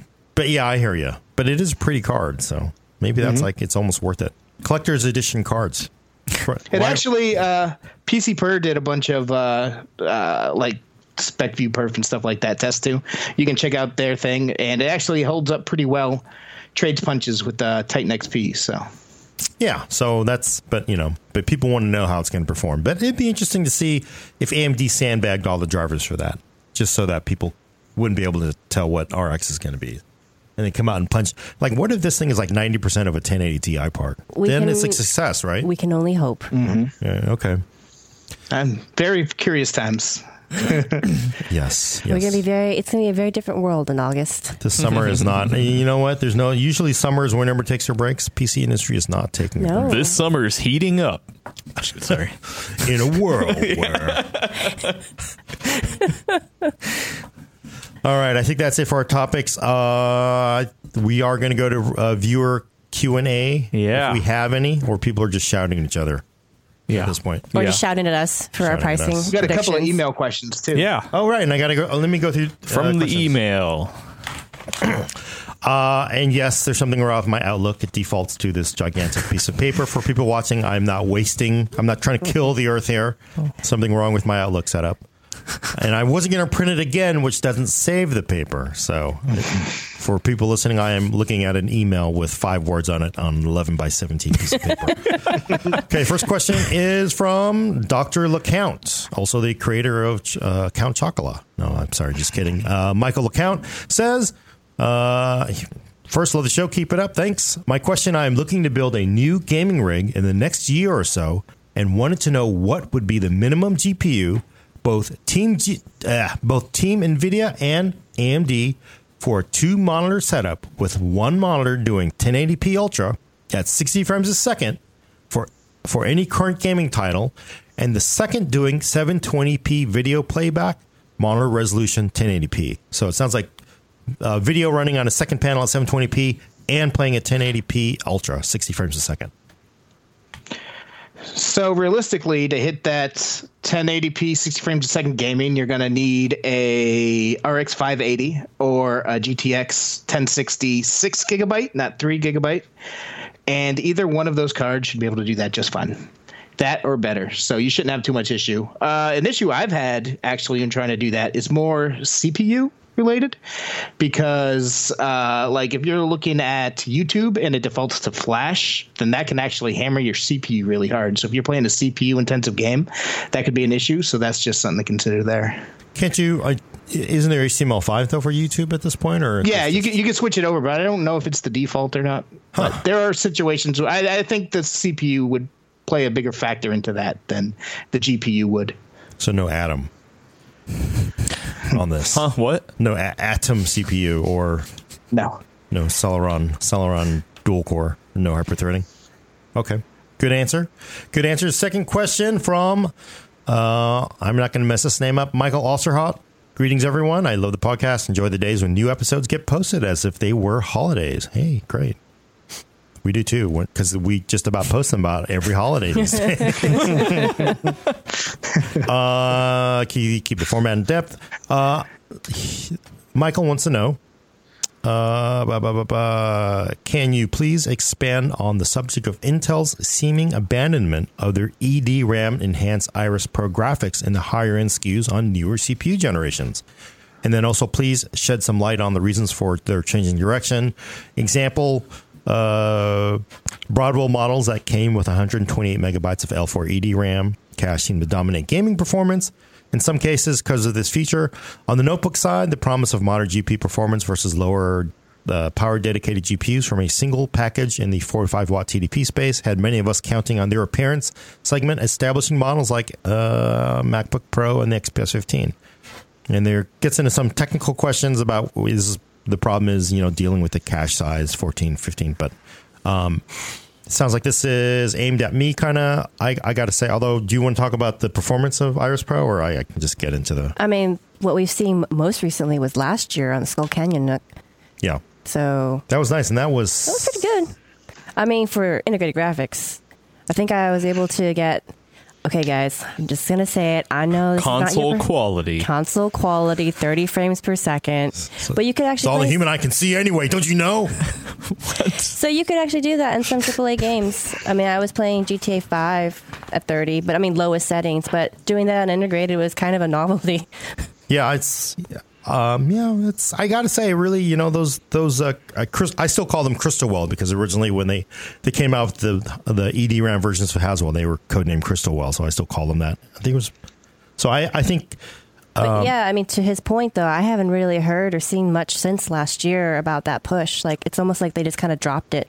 Right. So, you know, the part um, he's specifically referencing is the Core i7 5775C. We reviewed it uh, a couple of years ago. And then, of course, two weeks later, Skylake came out and stomped it. Um, everybody, nobody cared about Broadwell after that. Um, there were two chips made. They had the 128 megabytes of L4 in the in the package. And a lot of the benchmarks I've seen still say like, "Hey, these things do really awesome in gaming benchmarks because of the the EDRAM." But I don't honestly think you're probably going to see it again in a socket. I think uh, going all the way back to the, the ancient history of this, Intel never actually expected to make these um, crystal well parts in a in a discrete part that you could put in a socket. Um, if I remember history right, what happened was people saw roadmaps where Intel only had a no, so no more sockets. Remember the no, no, more sockets freak out? At one point, everybody thought Intel was going to eliminate sockets. Like you would just buy your motherboard, it would have an Intel CPU in it. I've talked to vendors who were convinced that was absolutely going to happen. That was the truth. I've also talked to Intel who have told me no, that was never the case. We always intended to make basically, you know, socketed CPUs, but that would be later, you know, at a slower cadence. I think they were forced into making Broadwell in that in that socket that uh, in Z170 boards for Haswell, and they're never going to do it again because there's just really no real appeal for it. It's going to come out in BGA versions probably later on, eventually, once they care to go into iMacs, to go into all in ones, so they can get a little more performance. So it will happen, but BGA, I think you're never going to see a uh, EDRAM version um, in a socket again. So, which of course really hurts you because you're not going to really want to run only um, uh, integrated graphics, even though it is fairly decent for what it is. You're not going to want to skip a, a, a, Radeon RX Vega for for integrated graphics. So, but those are really good integrated graphics. He has a point, and Alaina has a point. Those were really, really good. I can understand why he'd want to see more of that. I yeah. Mean, hopefully, we still see it in, as you said, those integrated systems where, like, a laptop or something, where you don't have to really take that huge, like, power consumption hit with discrete graphics. Right. But it's so quiet on that front. I really, even like this generation of Kaby Lake, I haven't really seen anything like that. Yeah, and I think one of the theories that he kind of alludes to, which I think Brian over at PC Per, by the way, one of the smart guys in the room, um, was that. Oh wait, yeah, I think it was Ryan. Basically, it, it's a problem. Well, I think I'm mis I'm miscrediting that. That actually goes to uh, Tech Report, but uh, basically they were saying that it's a problem because the cache is a different size and the dies and you know it's just it's a problem doing this. But i really think most of it's marketing and engineering resources that you know intel frankly stopped kind of caring about desktops two years ago. So i don't think it was on the roadmap. Does it make sense to put that into uh, you know a new the the new uh, 2066 socket? No because there's no way to get igp out of it. Although it'd be kind of cool to have a Kaby Lake X part with that great big cache on it just to help with discrete performance. But you know, Intel doesn't generally think that way. But that would be kind of cool thinking out of the box. You know, disruptive behavior, right? Because you know, like Kaby Lake X, people are like, "What? This is a waste of time." What if they come out with 124, 28 meg EDRAM caching? They're like, "Hey, we're doing this. This is not for graphics. This is so you get better gaming performance." And be like, "Oh, this is different." So it would make it a little bit more palatable to pay a three, for a three hundred dollar mo- motherboard in that case. Yeah, then you go like, well, because I'm getting Kaby Lake X with this big fat cache. It's like, God, that actually would right. Then people were like, okay, I, I get it. Whereas, whereas like people are like, huh, I don't get it. so maybe, maybe that's coming, and they just haven't told us. Yeah, and they haven't told us. And I will say, I asked Intel for comment because um, I hadn't asked. I haven't even thought about this in a long time, and I have not received word. So clearly, it's still rattling around somewhere in Intel. Um, but you know, clearly, you can imagine there's probably a lot of midnight oil being burned at Intel these days with all the competition they have. So, so speaking of which, I'm curious to see uh, what Ryzen APUs wind up being because APUs have traditionally been weak processors with strong graphics, but now that they have strong processors, and I know at least for Ryzen Mobile, those APUs are going to have Vega cores, not Polaris cores. Mm. So it could wind up being very interesting depending on how they decide to configure those. Yeah, well, they're going to be quad cores, right? So most likely, mm-hmm. I think everything indicates quad core for the APUs. They've said that publicly. I think for Raven Ridge, I think they could really they're if they can get OEMs and the if the power's under control, which is what they got got for a, a, laptop, they're gonna it's gonna be a really disruptive part. I think if if it's if you're looking at say I don't know. Could you really get 1050 class graphics out of a, an APU? No, that's probably too high, right? So, too high? I don't know. We'll have to see. I mean, you can get pretty good graphics out of an APU, uh, and these are going to be Vega cores, which we haven't tested yet. So, Right. Yeah. Yeah, they could really they could be highly disruptive to both Nvidia and Intel in in laptops actually. So We'll have to see. we'll have to see. It's all guessing, which is fun. It's better actually just to guess and speculate than to talk about facts. Facts are no fun. We got some good questions on uh, the interwebs. Oh, yes. Yes, lots of them. Let's burn Excellent. burn through them. Uh, AJ asks, uh, how do you guys feel about miner cards hitting AMD's market?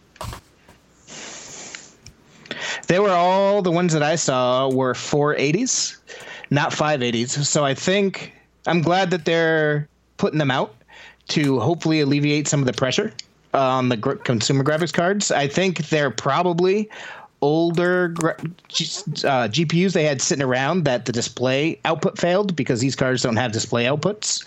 Uh, so they were just cards they had sitting around. They can sell them to miners now. Great. Um, I don't know if it'll make a big difference in practice because a big part of the performance calculation for miners is return on investment and part of that is reselling the card afterwards and you can't do that with a card that doesn't have display outputs so there's more cards on the market but that just means more cards will be bought by miners i think That's just another reason for me to be pissed off at miners. Think about it, because not Wait. only not only made it almost impossible. To, well, go ahead. But are you actually mad at them? Or are you mad at yourself that you didn't get in on this at the same time as they did? Well, no, because for one thing, being a miner, uh, setting up a system, getting it all running, that takes effort. So they have actually had the effort, and I have no effort. So I can't be angry over them at that. That's like, okay, you did that, you had the effort. What I'm kind of angry at is Brad just pointed out, they're going to take like, okay, I'm going to buy eight R, RX 580s or whatever, 16 or 32 of these RX 580s. I'm going to, I'm going to crank on these things at 100% 24 seven for six months. And then I'm going to take hmm. each of the individual cards once the whole thing kind of blows up and I've made my $50,000. I've made $50,000. That's like, I could just like give these away to people. But no, then I'm going to go on Craigslist. I'm going to sell in the box, which I've kept. Oh, I'm selling this RX 580 on eBay or Craigslist. Hardly used. It's like hardly used. It's like getting a New York City taxi cab with 800,000 miles on it. That's like, oh, yeah, hardly used car. You know, they're going to put that on Craigslist. You're going to buy it. You're going to run it for about two months. It's going to start airing out and blowing up and like, oh. That's why I'm angry. I, w- I was seeing pictures on some some Reddit subreddit recently that some of them are even re-shrinking, shrink wrapping the Oh, my boxes and trying to sell them as like new. See, now that's crooked. just that's just But not okay. Jeez. That's dishonorable. wow. While we're on the topic, there has been a couple of articles recently going around saying that they're starting to lower in price because Ethereum, which is the, was the main driver behind this, its price has plummeted recently. Oh, good. Uh, so they're starting to see more cards on eBay, secondhand s- supplies starting to loosen up in stores. Um, there were no sources on that article, and I just checked this morning. You still can't get 1060s or 580s or whatnot for mm-hmm. under 600 700 dollars. Mm-hmm. So Wow, that take that now. with take that with a grain of salt. You hmm. still can't buy cards. So So, hopefully, maybe it'll lighten up soon. But there are a lot more coins other than Ethereum out there. So. Well, yeah, I read the story. times right now. But the story I read was something. it's hard. So it's getting really hard to do the mining, whereas sort of like all the easy mining is done. So now it's the difficult mining. So the the ROI is, is getting worse. So people are just like giving up already. So, hmm.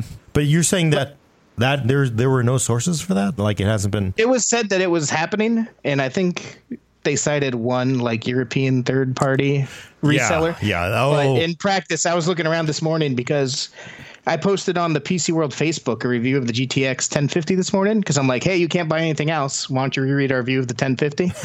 and somebody somebody commented that uh, that would have been useful a while ago because cards are starting to lighten back up. So I'm like, oh, sweet, let me go check that out. And that is not the case whatsoever. Right Yeah, now, you still yeah. can't buy a card. So, Brad, what you're supposed to write is a story on PC World saying, "Oh, it's it's getting harder." So. Uh, people are starting to sell cards, so then I can go out and get cards while people read that story because they stop buying it, right? So that's weird. That's just weird. All right, more questions. Yeah. Yeah. Uh, Sunny asks, uh, can you build a uh, full build Ryzen seven under a thousand bucks? Sure. That's three hundred dollar Ryzen seven. Two hundred and seventy dollars. Two hundred and seventy bucks. Probably eight gigs. You're not doing sixteen gigs with price of RAM. I mean, it depends what you want in the box. I got- Right. It de- it totally depends on whether you want a graphics card. Yeah. and what kind? Frontier Yeah. Edition. Just kidding. Yeah, I got to say that is a problem because can you get? I mean, that really messes everything up. I was just gonna say. So, uh, uh, for most people, they know what Amazon Prime Day is, which is Amazon's made up shopping holiday in the middle of July. And I mean, obviously, we covered it. And it was really interesting for me this year going through all the deals to see what was a good deal.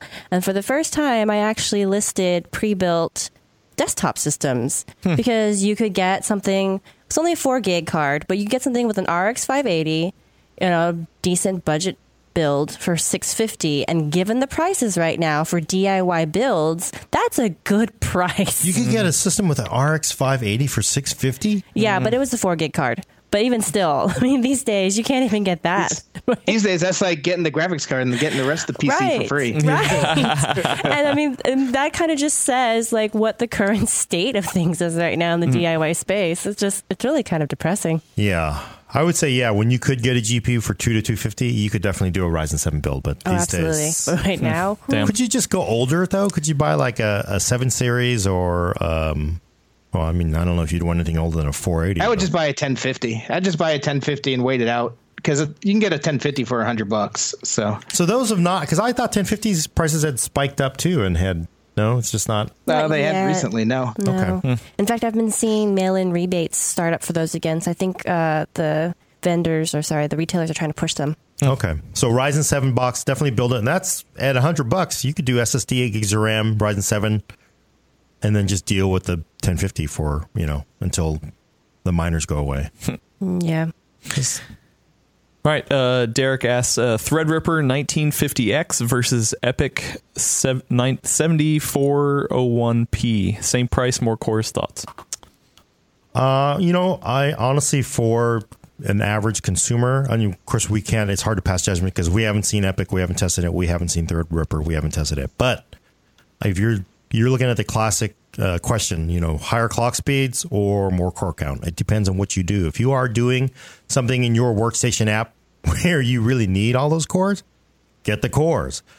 If you don't, and most of your applications are not, you know, heavily, heavily multi-threaded, you're going to probably benefit from the higher base clocks of Threadripper over an Epyc part. So it's very similar, which it's amazing to say, but it's very similar to, you know, Core i7 20, 2011 V3 versus a Xeon part because you could get six- 14, 16 core Xeon parts for $300 on eBay all day, but those things are clocked way down at like two, five, lower even. So they're not really high clock parts because they're, you know, for workstation servers. And, um, but if your application uses it, definitely take more cores because, you know, I've, I've done this in a long time, but when I did it with even a 20, 600K versus an i5 part, so a hyper-threaded Sandy Bridge versus a non-hyper-threaded, you could clock that i5 up to four gigahertz, and it would barely be faster than an i7 or uh, a i7 2600K stock. So that just kind of tells you clock speed isn't everything, but it depends on your application.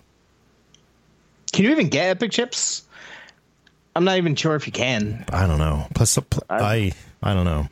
They don't. And one thing people don't know is Epyc chips will not work in X399. They are not compatible.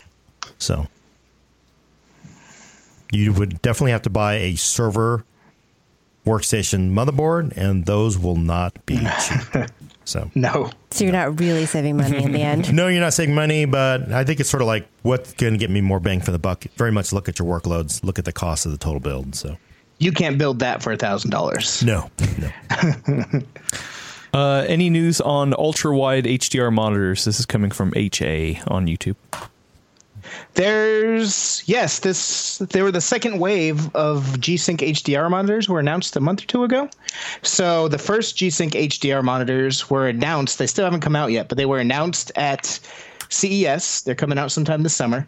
And a month or two ago, Acer and Asus, the G-Sync HDR partners, announced 340, 3440 by I forget the other resolution, but ultra wide G-Sync HDR monitors.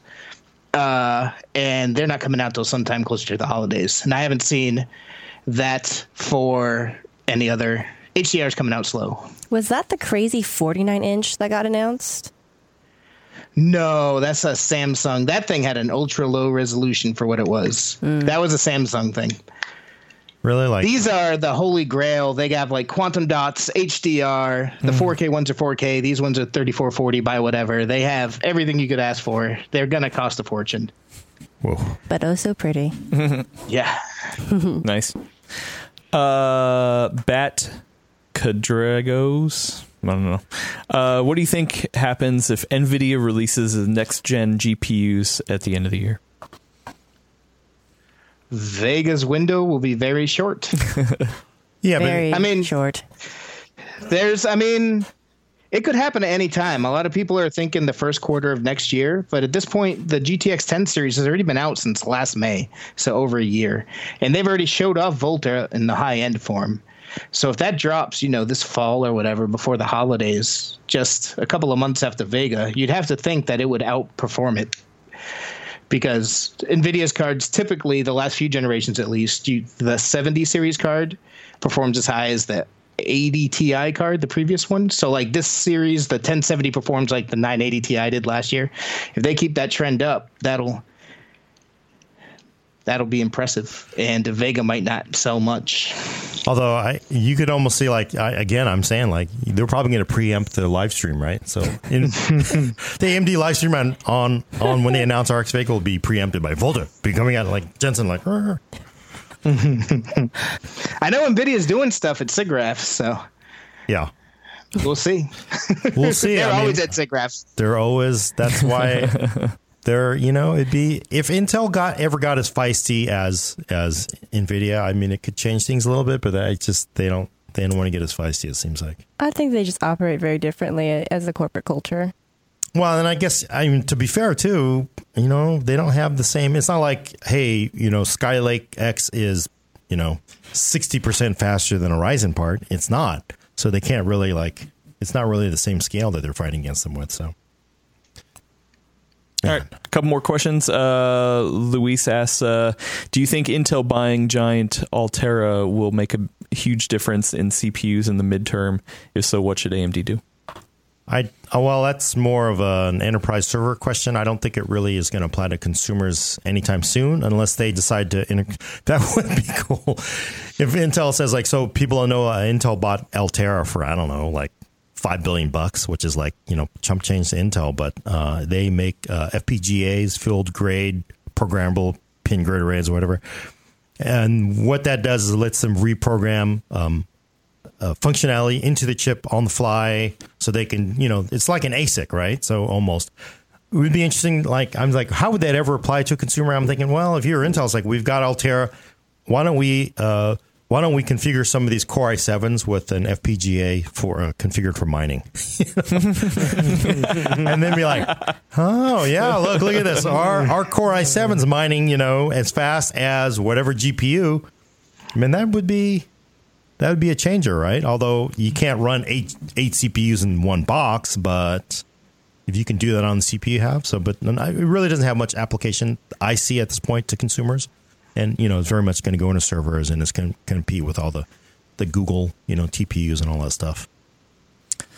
Okay, uh, two more questions. Uh, the second to last one uh, is from Mohammed. He's uh, he's going to hold your feet to the fire, Gordon. All right. He's got a problem with you. Uh, you guys got duped hard when you did the comparison between FE and Titan XP in gaming. You found no difference. What the hell? Titan XP is like forty percent faster than than Vega FE. Okay, so Comments? what you're talking about is a video that we did, which AMD came in. They had two boxes set up, one with a Titan XP, XP, not the XP, but this is XP. All right, latest generation XP card, the identical boxes. Second one had an FE, you know, pre-release drivers and everything. So the question was, could you tell the difference? And you know, honestly, and and and again, I think what we said in the video clearly you know what? I swear to God, if I sat down 10 people from that office outside in front of similar setups, you couldn't tell. I mean, we're, we were, and you know, again, we were playing on wide aspect ratios, but you're looking at maybe three, three and a half four megapixels or something. You're not you're talking about you're not talking about pushing you know 4K video. So on those on the given setup that was, which is a wide aspect monitor, which a lot of gamers are going to use. Could, could you tell? I mean, it's it's very much like could you honestly tell the difference between a Core i5 and a Core i7 in using it every day? Or they Ryzen did the same 7? thing with Ryzen. and the same thing. Uh, Yeah. I got to tell you, you know, everybody, we all think we have this heightened sense and we can tell the difference. You would be really surprised at what you really can't tell the difference at. You know, you think you can tell the difference, but if I sat you down with an Optane as hard drive and a an SSD, you could not tell the difference, right? So it would be. So I, I honestly That- think my I, I was being honest. I couldn't tell the difference, but again, you're talking about playing you know, three, four megapixel gaming on a wide aspect ratio monitor. If I put you in front of it, I bet you couldn't tell the difference either. And I'm not joking because it doesn't matter at that level. You're looking like it's like, can you tell the difference in a 1080 Ti and a 1070 playing on a, a, four, a 1600p monitor? Probably not. I think. I can. I don't can't. know. No, no. no way. Wait, wait, so wait. did- were those our monitors, or did they bring the monitors? they too? brought the monitors in. So because they're they're matching uh, wide aspect ratio.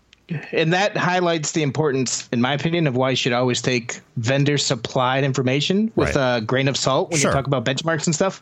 Because in a setup like that, I wouldn't be surprised if the monitor was probably like a 75 hertz monitor.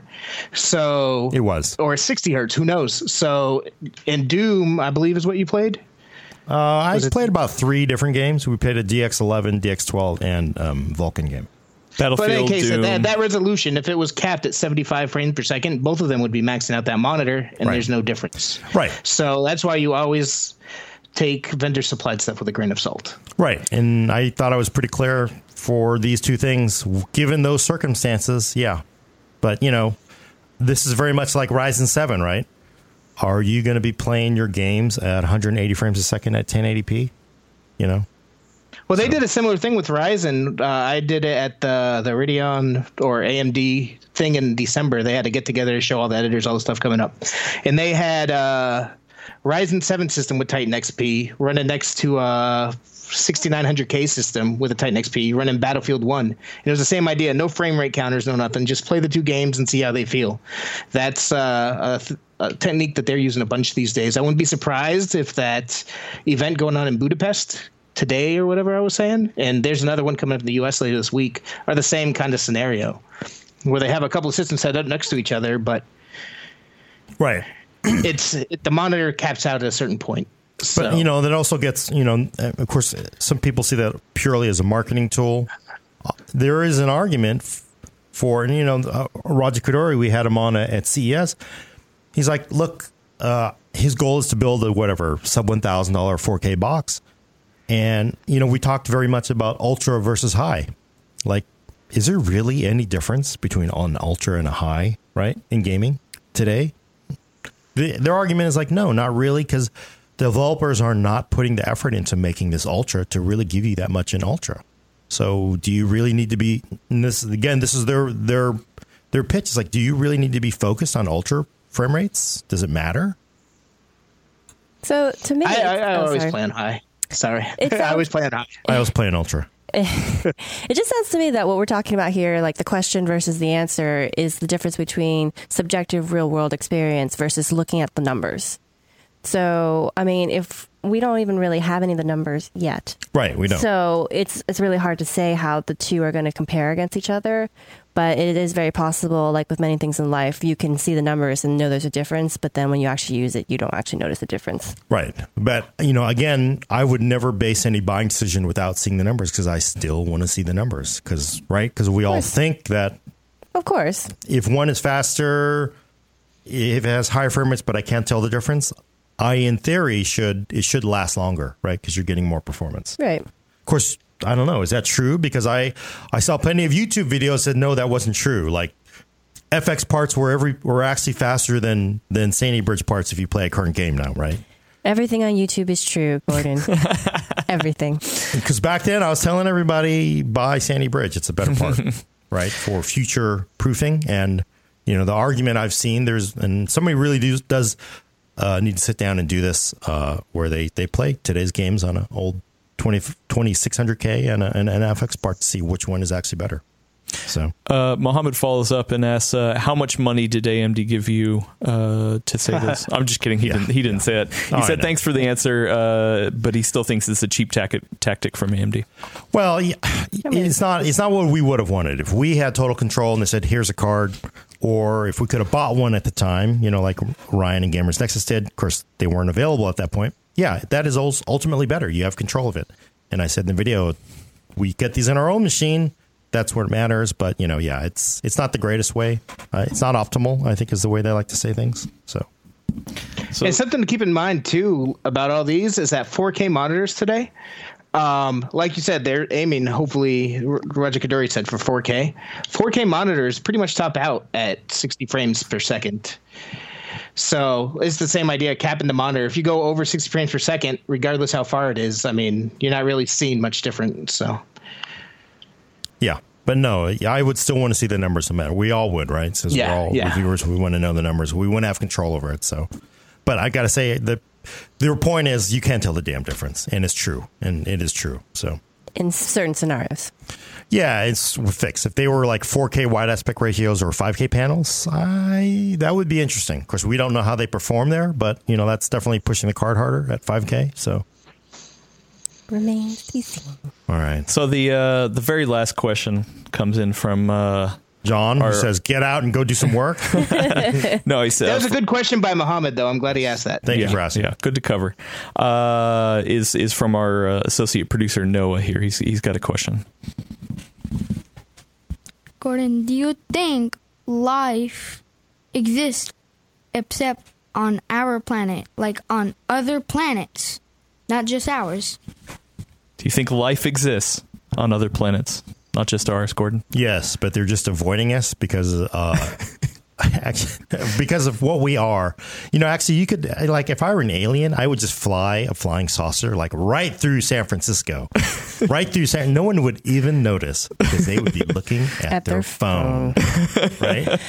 You're like, oh my god! You know, like yeah, ten years ago, it would be like, oh my god, is it like an alien's just like no? Do you? Nobody would even know. They would like, oh man, did you see that ad for the food trucks? I thought it was a flying saucer. Yeah, no, it must have been an ad for a food truck. Yeah, It's a new Uber. it's a new Uber. Yeah, flying flying Uber service. yeah, no. So yes, there is clearly life in the universe outside us, but they are avoiding us because wouldn't you avoid us? So what what do you think, Noah? What do you think? No. Oh, Noah What? thinks no. Okay. Well, yeah, you heard it here first. So cool. Let's let's wrap it up then. No, more we- questions. Definitely, because they've turned off the air in here. It's about eighty degrees I degrees think now. that's John's indirect John, way shut of it off. telling us Get to out. Go do some work. Okay, I'm going to ring us out. Check back in two weeks for your fix of PC Talk and the Full Nerd for audio Next listeners. week, next week, special episode next week. Oh, ah, special episode next Yes. week. Brad will actually be here in the office. Oh, you ruined the But you know what we're gonna do is we're gonna ah. we're gonna actually build a box so he can sit inside the box. We'll just have a frame for him. Yeah. Wouldn't that be funny? And he I'll will. bring Superman with me and set him up behind me. And There you everything. go. That's after he he gets those airplanes in off the runway. That would. that thing. So check back in one week for a special episode where we'll have Brad here in the office for your fix of PC talk on the full nerd for audio listeners. Subscribe to us on iTunes, Google Play, or Stitcher. Send questions and comments to the full nerd at PCWorld.com. You just heard us read a couple. Thanks for coming. I'm Gordon Ung with Brad Chacos, Adios. Alaina Yee, Bye, everyone. and Adam Patrick Murray, and special Shineheart executive, Shineheart Wigs. No. Yes. Uh, thank you, Noah, for helping me out, uh, and thank you guys for all your great questions. We'll see you next week.